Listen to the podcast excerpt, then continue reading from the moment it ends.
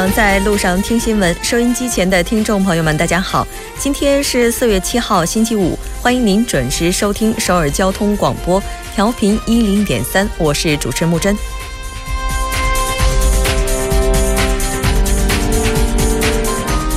截至目前，叙利亚毒气泄露事件已经造成了至少一百人死亡、四百人受伤，死者当中包括十一名儿童。相信很多人都看到了幸存儿童插着呼吸器呼吸残喘的照片，很多人的心弦在这一刻相信也被触动了。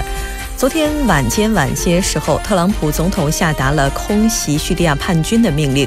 其实暴力不应该属于这里，和平才是我们所期待的，能够希望和平早日回归叙利亚这片土地。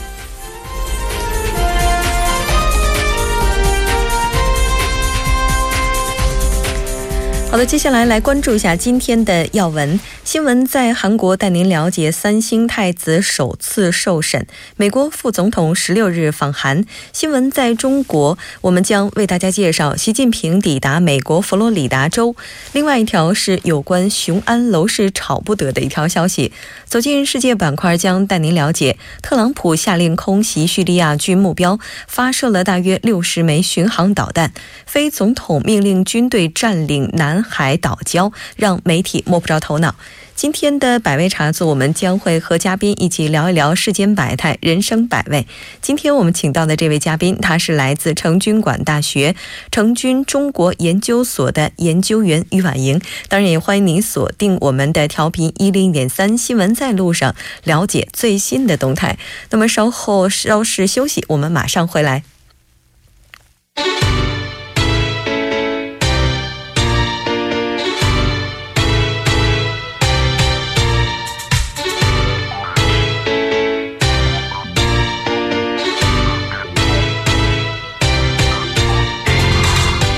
每晚六点到八点，以全新的角度、精准的定位，为你奉上最新最快的新闻资讯。锁定《新闻在路上》。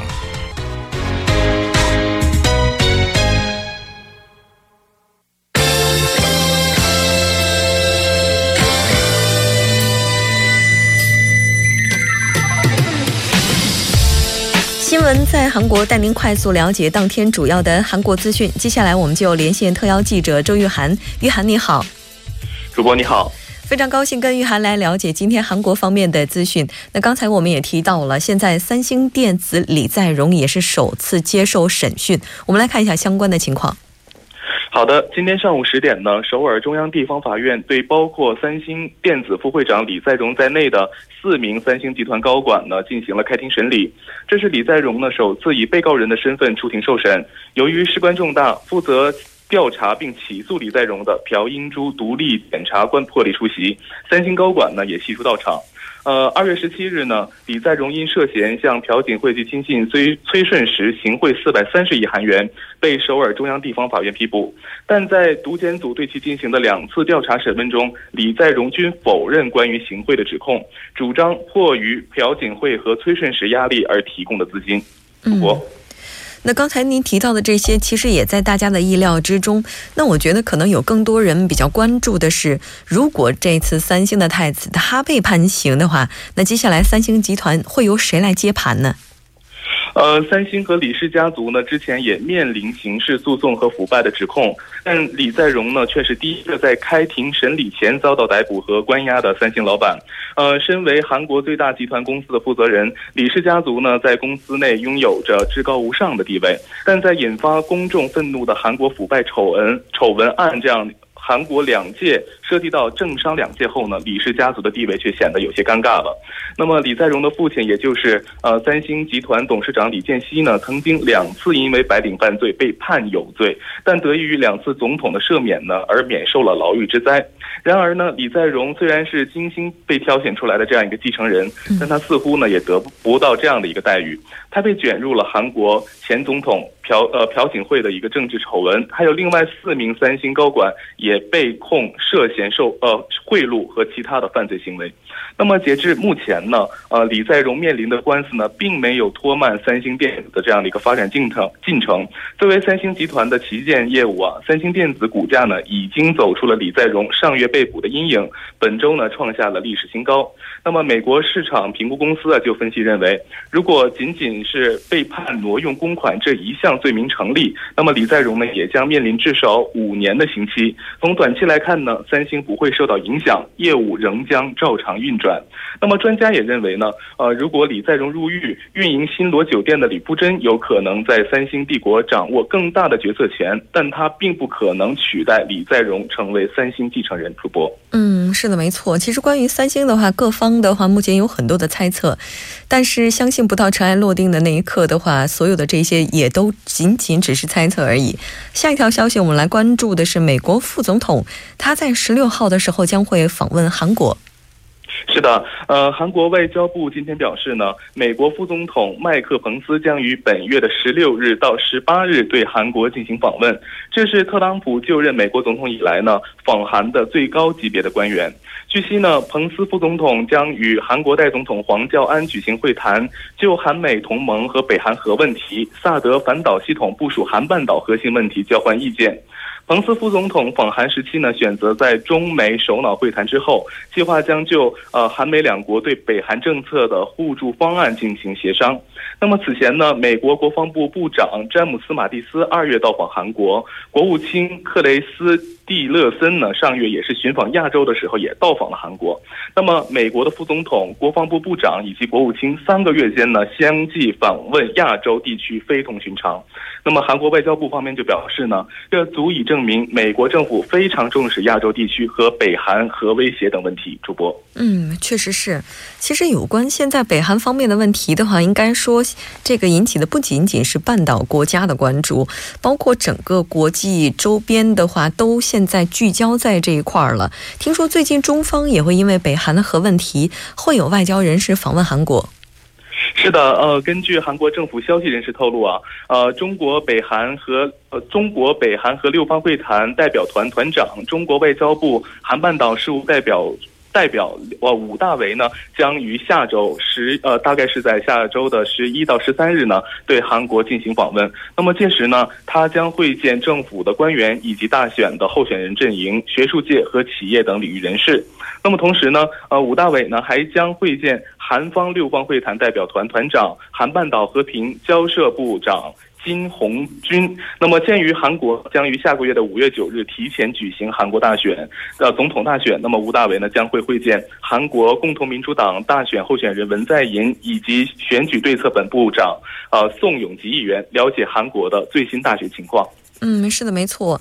其实这两天关注韩国大选的时候，也发现了目前支持率比较高的几位候选人，在谈到韩半岛这些安保问题的时候，都提出了要加强和中方之间的谈判以及协商。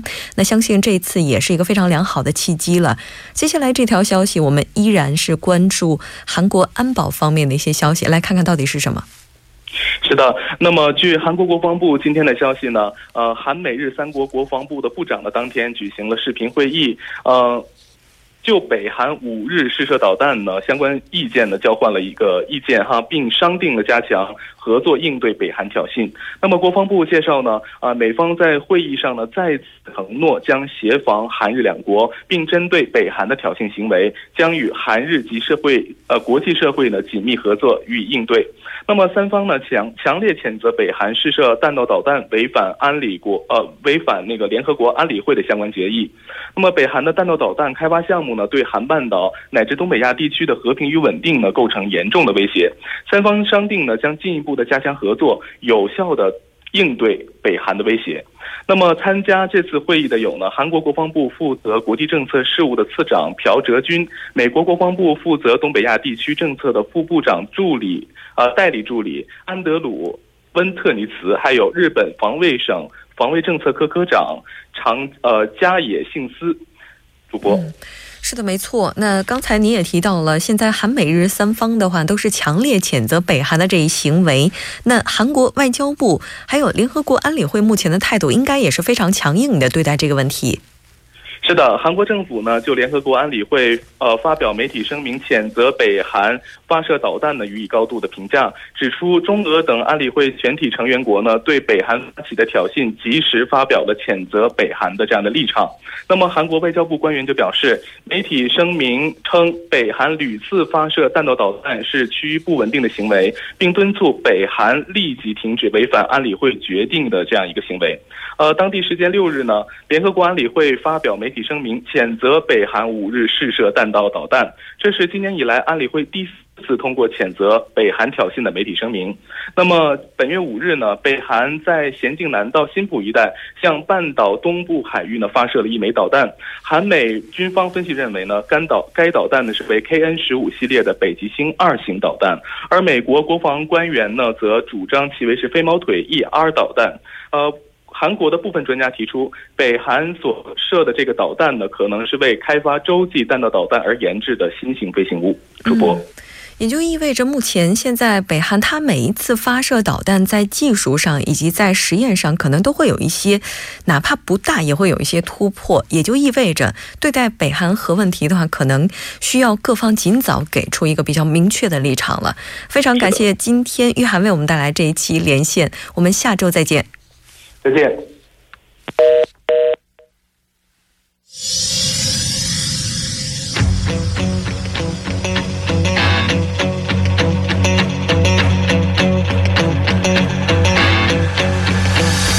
您现在收听的是《新闻在路上》。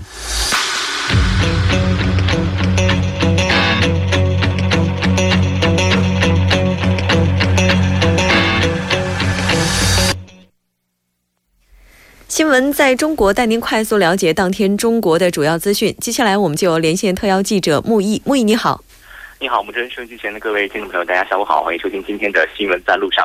是的，非常高兴跟木易来了解今天中国方面的资讯。那我们都知道，昨天呢，也就是四月六号，习近平主席抵达了美国佛罗里达州。就相关的情况，我们来跟木易了解一下。没错，正如木真所说哈，这个当地时间四月六号，习近平主席呢是抵达了美国佛罗里达州的。这个地点，然后来举行中美的元首会晤。那这次呢，应该说是美国总统特朗普上任第七十六天以后，美国新任总统上任一百天内专门安排两国元首双边会晤，也是创了中美关系史上一个相当罕见的，应该说是历史性的一刻吧。嗯，是的，没错。而且这次两国元首的会晤也是聚焦了各方的关注。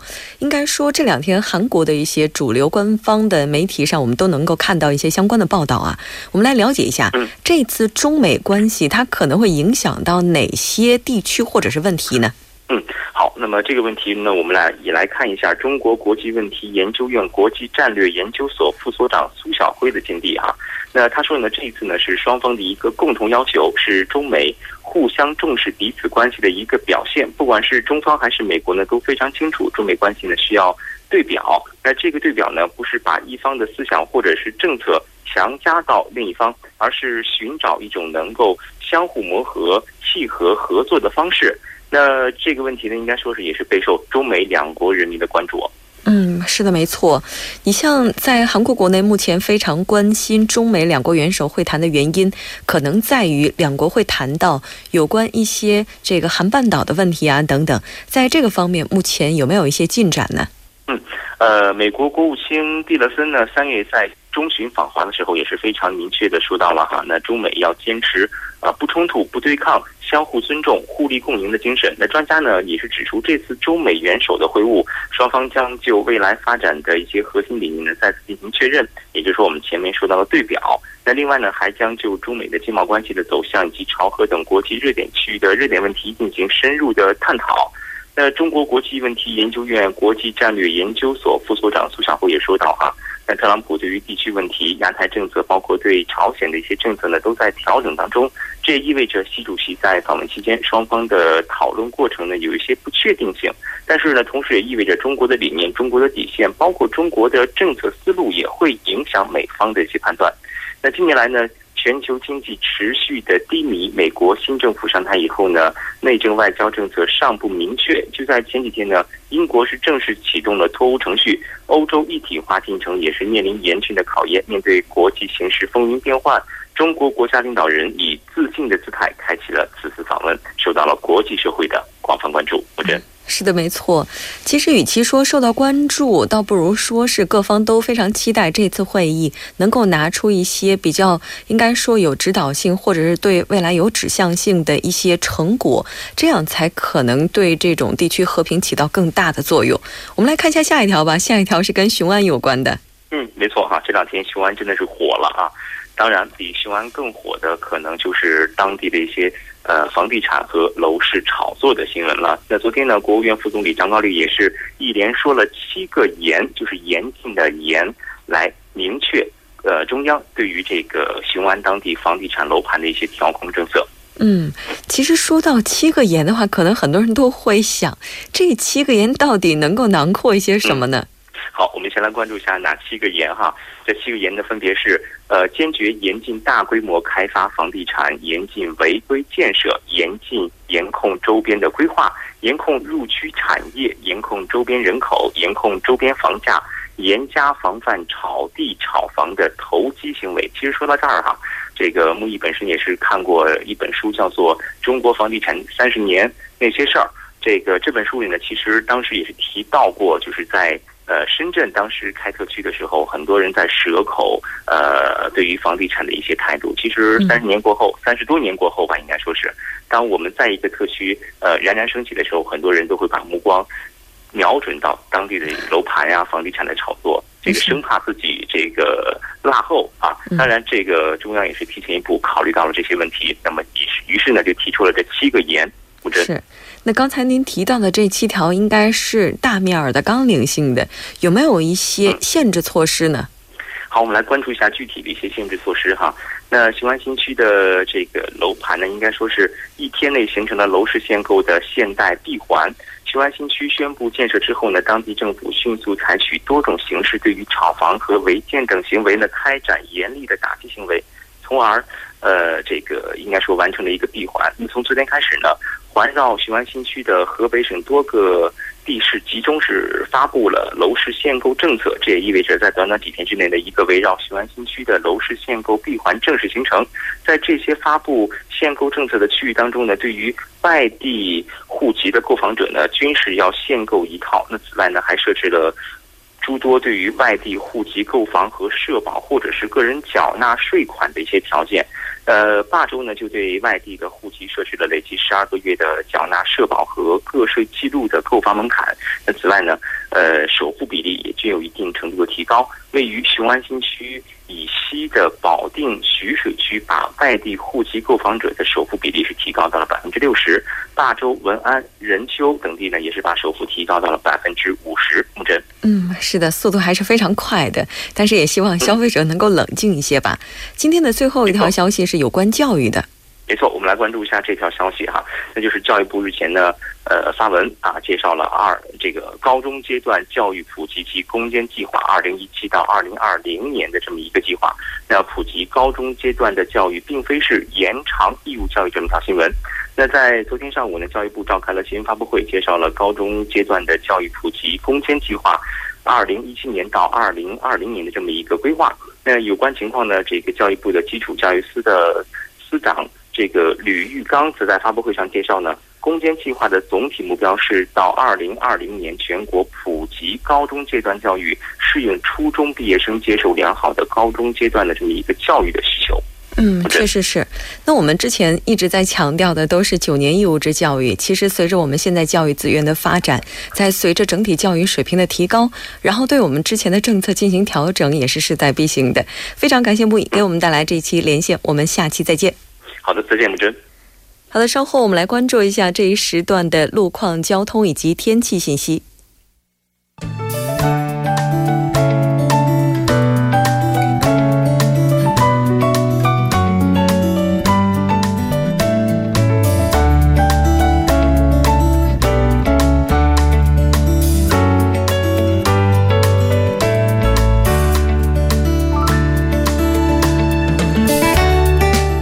大家晚上好，这里是由影月为大家带来今天的首尔市交通及天气情况。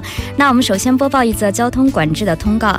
由于花季庆典的关系呢，今明两天首尔市途经汝矣岛的二十八个公交车路线的末班时间呢，将延长至翌日的凌晨一点二十。那想了解更多具体情况的朋友们，建议拨打幺二零确认。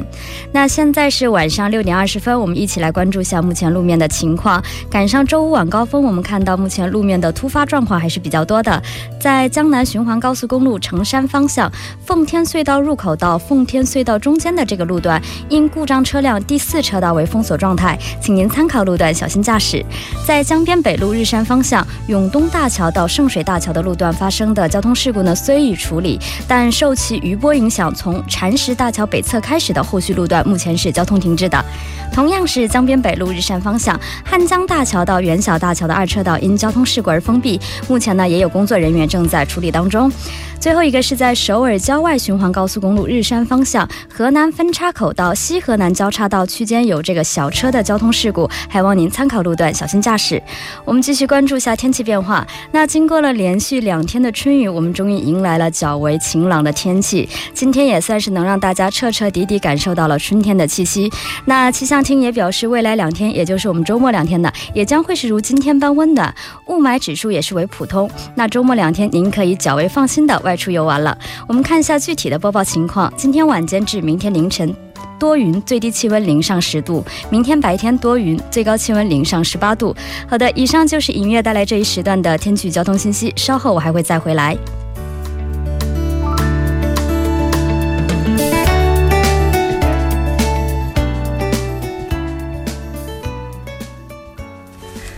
现在时刻是晚上的六点二十一分，这里是正在为您直播的 TBS EFM 调频一零点三新闻在路上。接下来就为您带来我们今天的听首尔栏目。首先还是要请出栏目嘉宾金勇，金小编你好。好，大家好，主持人好，非常高兴跟金小编来了解今天首尔市的一些要闻。嗯，那我觉得今天的第一条要闻哈，你不知道要戳中多少人的心。嗯，对，因为这个啊跟今天的这个节日有关系啊。我想问一下木主播，今天的是什么节日？你知道吗？哎，这我还真知道，你还真考不住我。今天是世界健康日。哎，对，就是在今天这个世界健康日这样的日子啊，就首尔市呢开展了一项这个预防抑郁症的一个活动。嗯，这个我总觉得健康日，咱们之前提到健康这两个字，第一反应是身体。嗯，对对。但是我觉得随着社会的发展，当我们的体质跟上来之后，就有越来越多的人开始关注自己的心理健康。其实这是好事儿。对心理健康，其实我觉得比身体健康啊就更重要一点点。所以呢，是不是 都挺重要？对对，都很重要啊。所以其实这个测试这个抑郁症的活动啊，其实在一个网站上，我们可以进行一个测试。嗯，这个测试呢是可以通过搜索这个关键词叫做“马恩特奇”啊进行搜索就可以。啊，就触摸自己的内心、内心和心灵。啊，其实这个同时还会针对这个五十岁以上的人群的精神健康啊，也会一个进行一个检查。哦，哎，那这个是在哪儿可以进行呢？这个就是到你所属的保健所，然后到时候呢会有专家给你进行免费的检查和商谈。嗯，我们的印象当中，就之前如果要是患上抑郁症啊或者什么的话，人家就会说：“哎，你这个自己调整就好了。”但是随着人们对这种疾患的关注，我们可以去接受一些专门的心理咨询，但这个费用其实有的时候是不菲的。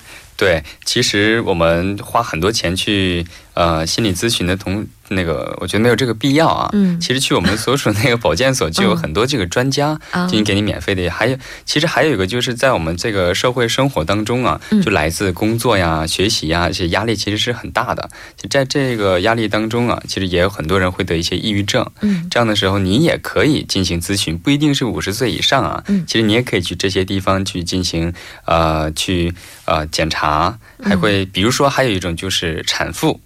啊，孕前和这个产后的抑郁症也是一个很一个普遍的一个现象啊，所以你也可以去这个地方进行这个咨询。是的，很多时候这个大病都是由于我们对小病的忽视造成的。嗯，所以如果您觉得自己有一些这样的症状或者有一些征兆的话，不妨前期的话去这些地方先接受一些咨询服务。完了之后，如果实在是觉得这个可能解决不了问题的话，再转到一些专业的医院去接受治疗，可能是更好的。嗯，对。我们再来看一下下一条消息。嗯，下一条消息呢是首尔市公共设施啊将把会员呃卡实行一卡通的一个制度。